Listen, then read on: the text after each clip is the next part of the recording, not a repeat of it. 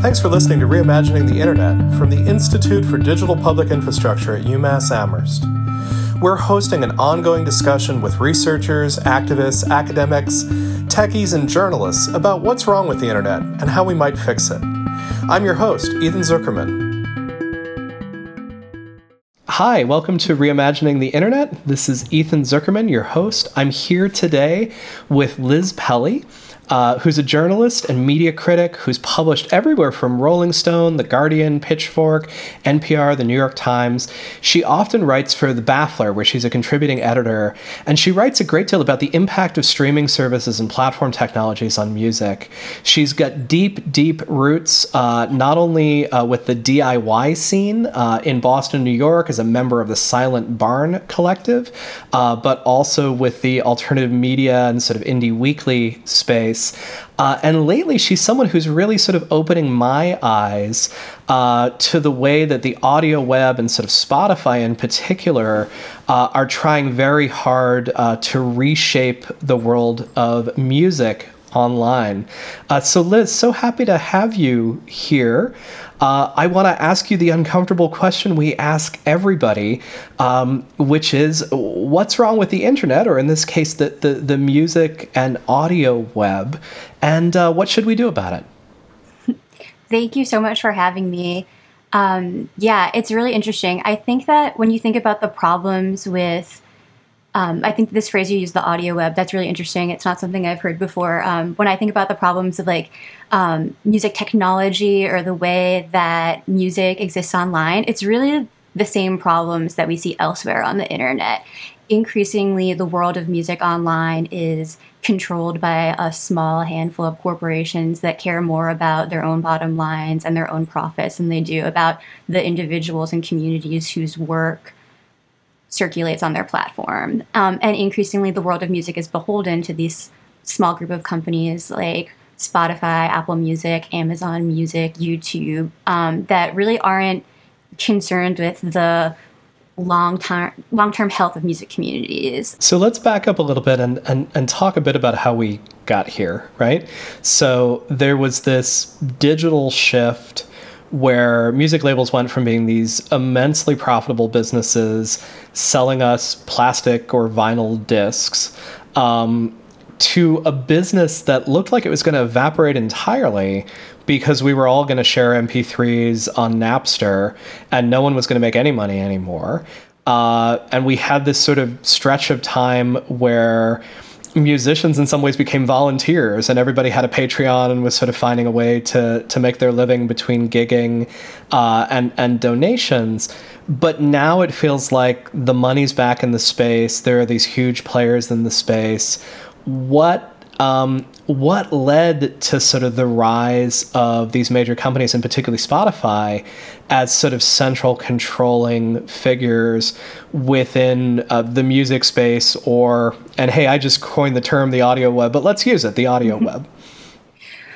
Yeah, well, there's a lot of different ways that that different individuals and groups like to characterize what has happened within music over the past like several decades. And one of these prevailing myths, I think, that has really propped up um, the the streaming economy is like this idea that they have saved the music industry and returned music to profitability. Um, but the problem um, with the streaming economy is that similar to how the music industry has always existed, there's a really small group of um, major labels and celebrity artists that profit in the system, and all other artists like continue um, struggling. Like you know, just because there's um, a greater amount of money being made by music doesn't mean that um, uh, that wealth is being you know uh, trickling down to like your your average working independent artist or like um, local musician.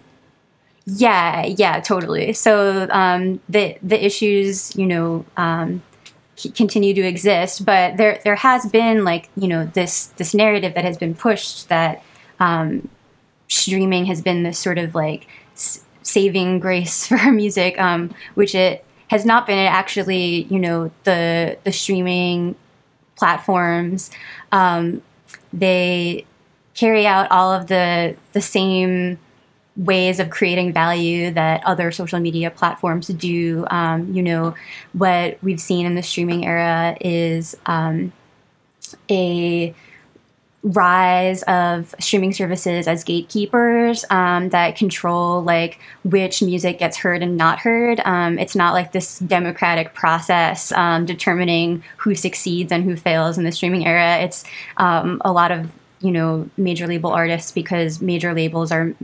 M- you know, own significant shares in companies like Spotify, um, and through the licensing deals that they have with these companies, they're guaranteed certain um, you know advertising spaces and um, promotional partnerships and stuff like that. Um, so when you open a streaming service and you like look at the front page, you know what you're seeing is very um, influenced by um, the same.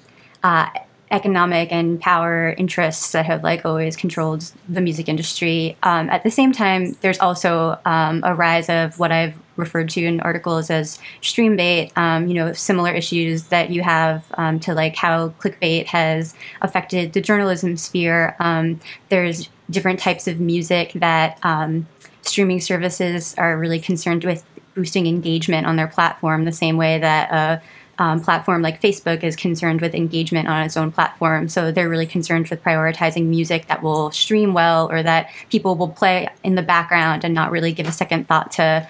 Um, you know, they just stuff that people will just stream and stream and stream. Um, so that has affected like um, what types of artists can um, succeed on these platforms. What do you think about this question of Spotify and other players in the podcast space um, as publishers? The article that I wrote about podcasting for the Baffler that came out this week was the point of it was mostly um, to look at how musicians have struggled in the streaming environment and to try to say, hey, a lot of the same things that musicians have dealt with for the past decade are issues that, that podcasters are going to start facing as the streaming companies that musicians have already had to deal with are starting to be more centralized powers um, in the world of like podcasting and news. Um, you know, the subhead of the article was the media is learning what musicians already know. Spotify only works for the stars.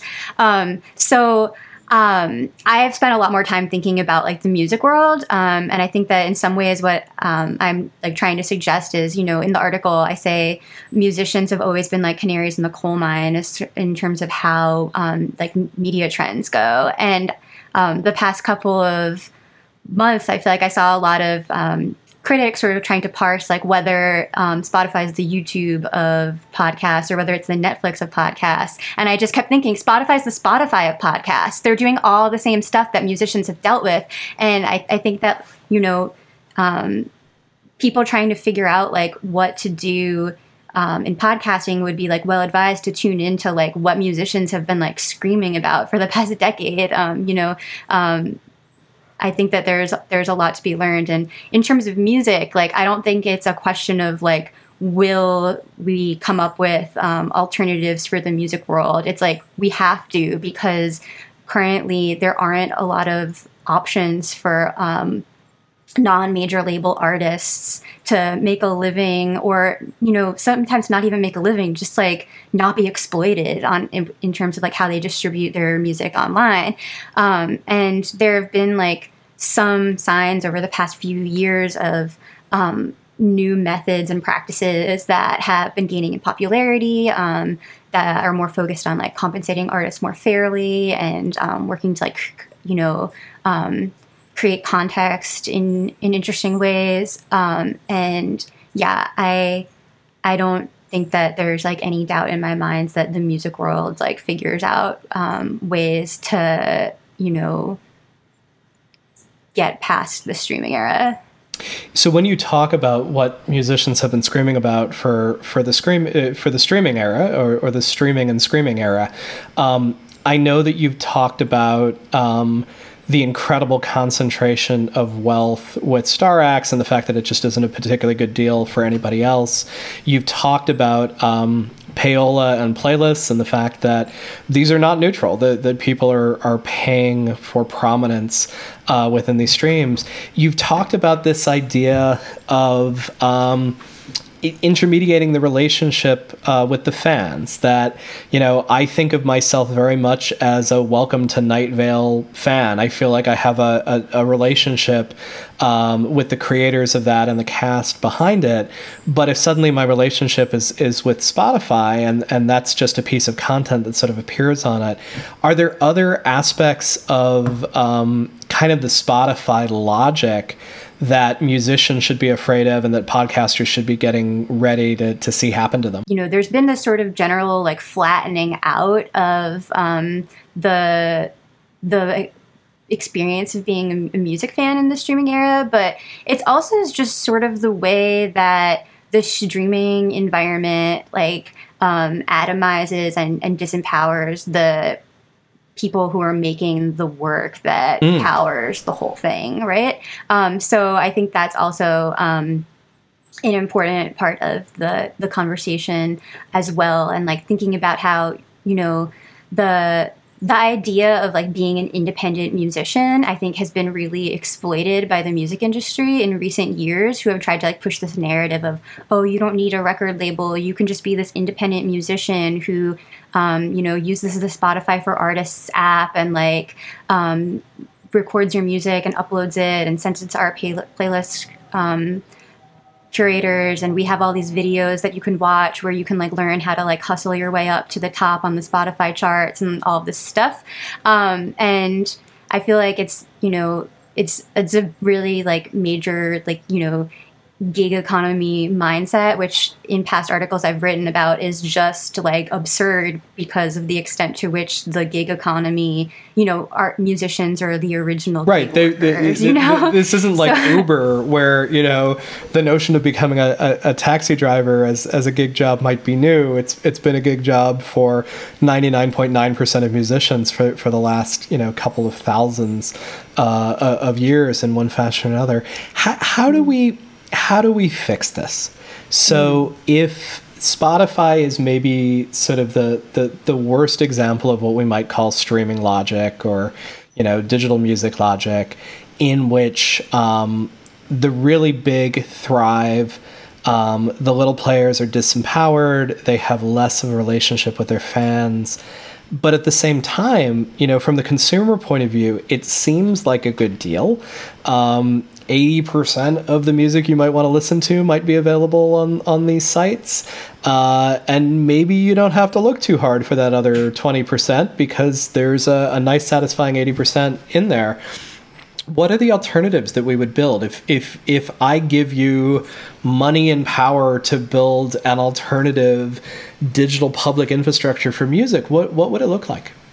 So much of um, the the thinking that has happened in the music industry like on one hand has been like how do we fix this? And i don't think that there's anything that any of these companies will ever be able to do to like slap a band-aid on it and like suddenly make it work because like you're talking about publicly traded corporations that have no um, accountability to anyone except for their investors. Um, and what we re- and you know so over the past few years, um, there's been like a lot of conversation within the music world and a lot of sort of reckoning with like artists aren't being compensated fairly um, through streaming services as like this major conversation. And I do, I like want to acknowledge that I think that something really important has happened where a lot of music fans have. Um, started to pay for music more. You know, throughout the pandemic, um, Bandcamp has had these Bandcamp Fridays, like the first Friday of every month, that have been these sort of like holidays within the independent music world where, um, you know, people are paying millions of dollars to independent artists, and that's great. Um, and I, I feel like in terms of like a short term solution, this is really helpful, right? Like people who are true fans of music are thinking about like how to directly support the artists that um, they care about.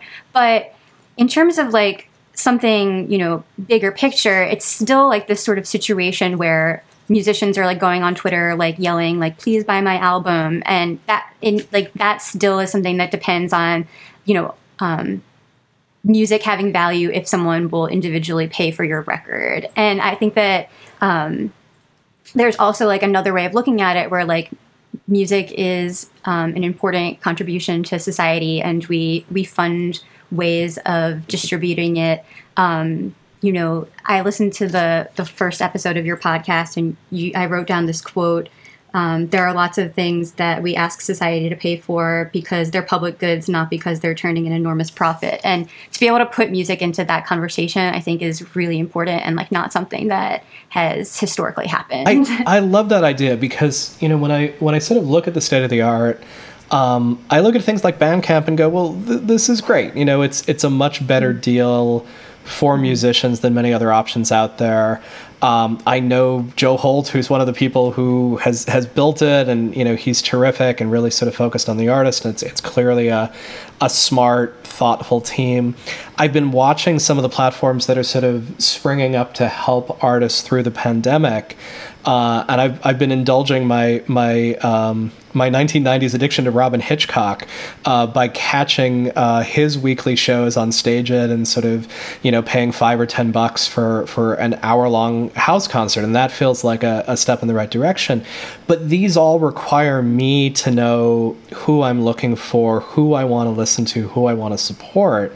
There's so many other ways in which we encounter music um, the art of the DJ, whether it's streaming in a club or whether it's streaming on a radio station, helping us explore and encounter different things, the way in which music and performance sort of comes into our environment.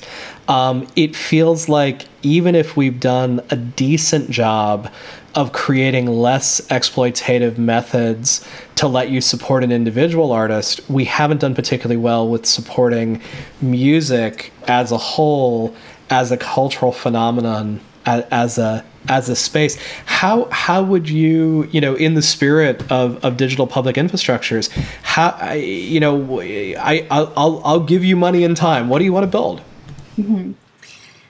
well it's interesting because there has not historically been this public support for art like if you said to me like just public money for mm-hmm. music mm-hmm. I think the first thing that I would gravitate towards would be um, like venues and independent venues. I know this is um, beyond the scope of digital infrastructure, but um, public funding for for locally, you know, artists to run music venues is something that I think when bands go on tour in Europe, they encounter so much more regularly, and it's not something that has really ever um, happened here. Like venues, studio space, music education, like grants for artists to make records or to um, put on festivals and shows, things like that. Like this is the sort of stuff that I feel like we like really need public funding for. Um, but in addition to that, I also think so. I feel like there's there needs to be public funding for the the stuff that keeps music communities alive, um, and then also you know stuff that allows those artists to distribute their work online without anyone making a profit off of it.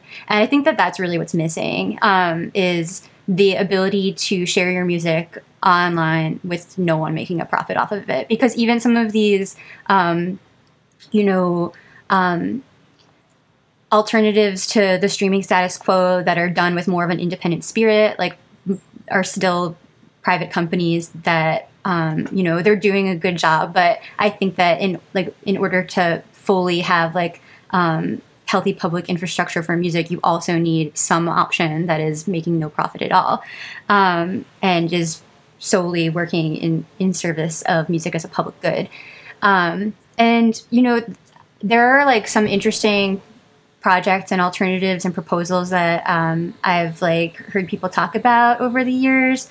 Um, you know, ranging from just more funding for the arts to be put to use for these sorts of projects. Um, you know, uh, I'm not sure how co-ops fit into the conversation of digital public infrastructure mm-hmm. because they do. I don't know. They do. Okay, so you know there are a lot of interesting conversations around cooperatives that have been happening in the music world.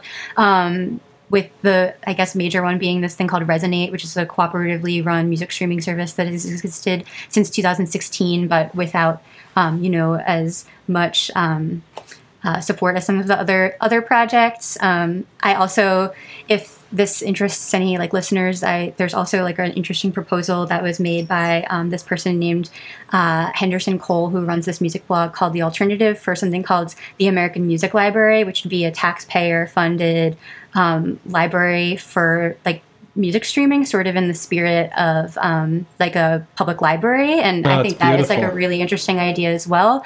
Um, and yeah it's hard for me to say like which one of these projects i would want to see supported because i think it would just be all of them. Um, you know i really i'm really interested in the idea of um, a cooperatively run um, streaming service and uh, a taxpayer funded streaming service that has you know i think in his proposal is that the it would have no playlists and no curation at all. It would just be like a repository for anyone to upload their music. Um, and i also think that some sort of like artist run cooperatively run um, uh, all, like bandcamp like feature where artists could publish and just like sell their music directly would be interesting. One one thing that crossed my mind when you were you were sort of talking about um, this ability to to stream and share music in in a way that wasn't necessarily centered around revenue um, is some of the decisions that went into the early web itself. Um, the World Wide Web wasn't the first attempt at a global hypertext network. There is a network um, called Xanadu, uh, which had built into it um, copyright, uh, paying for everything, compensating creators, you know, sort of making money as, as you go along. Uh, it never really came to pass, uh, in part because it was incredibly difficult to implement. Uh, but also, in some ways, you know, free as in beer is, is a good way to sell a product. And and when Sir Tim started building the World Wide Web, he was doing it, you know, in the physics community. That's a community with a very strong set of norms uh, around free access to knowledge. And in many ways, those norms sort of got picked up and, and disseminated. It's really interesting to see the different norms that that thrive or don't thrive uh, when we move into sort of new media spaces. I think one of the things that you said in sort of your prescription for the future is that music has a lot of locality to it. Um, it really is about communities and sort of going out and, and having a particular scene, having a community that go to shows again and again. Uh, I know that I prefer to go to metal shows in Boston uh, rather than going to them in New York because Boston knows how to mosh and New York doesn't. Uh, these are all things that would be really interesting if, you know, we, we can find ways to sort of ensure that they survive the pandemic, but also ensure that they survive digitization and, and whether that includes creating new digital public spaces for music or whether it actually recognizes that the physical spaces where we encounter music have a digital and a social component as well. Yeah, and I mean, you know, it's interesting because um, I'm super interested in what you're working on in terms of like local digital infrastructure and like not to like flip the question on you, but like I'd be really interested in your perspective on like what you think music communities could do um, in terms of digital local public infrastructure. I think it's an amazing moment for it um, because everybody is is just trying to survive, and I know so many gigging musicians who. Um, you know, understand that, that this probably can't be the main thing that they're doing to make money right now, but also understand it as so much of, of their identity and their community identity that they have to find ways to keep doing it. I actually think that um, creativity around what it would mean to be a club or what it would mean to, to be a venue online uh, would be an amazing space for people within a scene to be having that conversation right now. Um, how could we jointly work together uh, to figure out who gets to play and how we feature it and how we share it and sort of where we go? The, the interesting thing about this moment is is that a lot of the old rules don't apply. Um, maybe soon we're going to have the possibility of, of saying this doesn't have to happen necessarily on YouTube or on Facebook. Maybe it happens on spaces that we have governance over. Uh, and that we're inviting people in to use the tools that we control, and we can be fully transparent about how the revenue flows and how the attention flows. Um, so that that would be my hope for the space in some ways.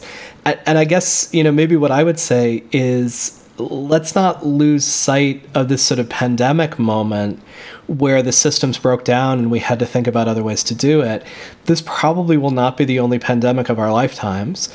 Um, and we need to think more broadly about what it means to create spaces for music in, in, in digital space. And, and my hope would be that they are spaces that are cooperatively owned by the artists and cooperatively governed um, so that they're actually making the decisions about what are the rules of the road, how do we share the revenues, how do we share the attention.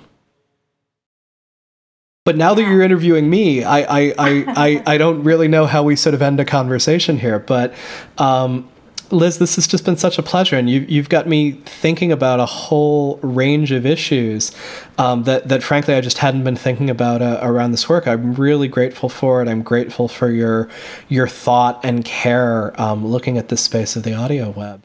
Thank you so much for being with us. It's really cool to get to think about music in in this context of um, you know immense possibility. Like, what would it look like to have a music internet that is publicly funded and, and cooperatively governed these are like really big questions that i think the music world should be asking so yeah thank you Reimagining the Internet is hosted by me, Ethan Zuckerman, and produced by Mike Sugarman, who also composed our theme song. Visit publicinfrastructure.org for more information about the launch of our research center at the University of Massachusetts at Amherst in spring 2021. And please subscribe wherever you're listening to this podcast.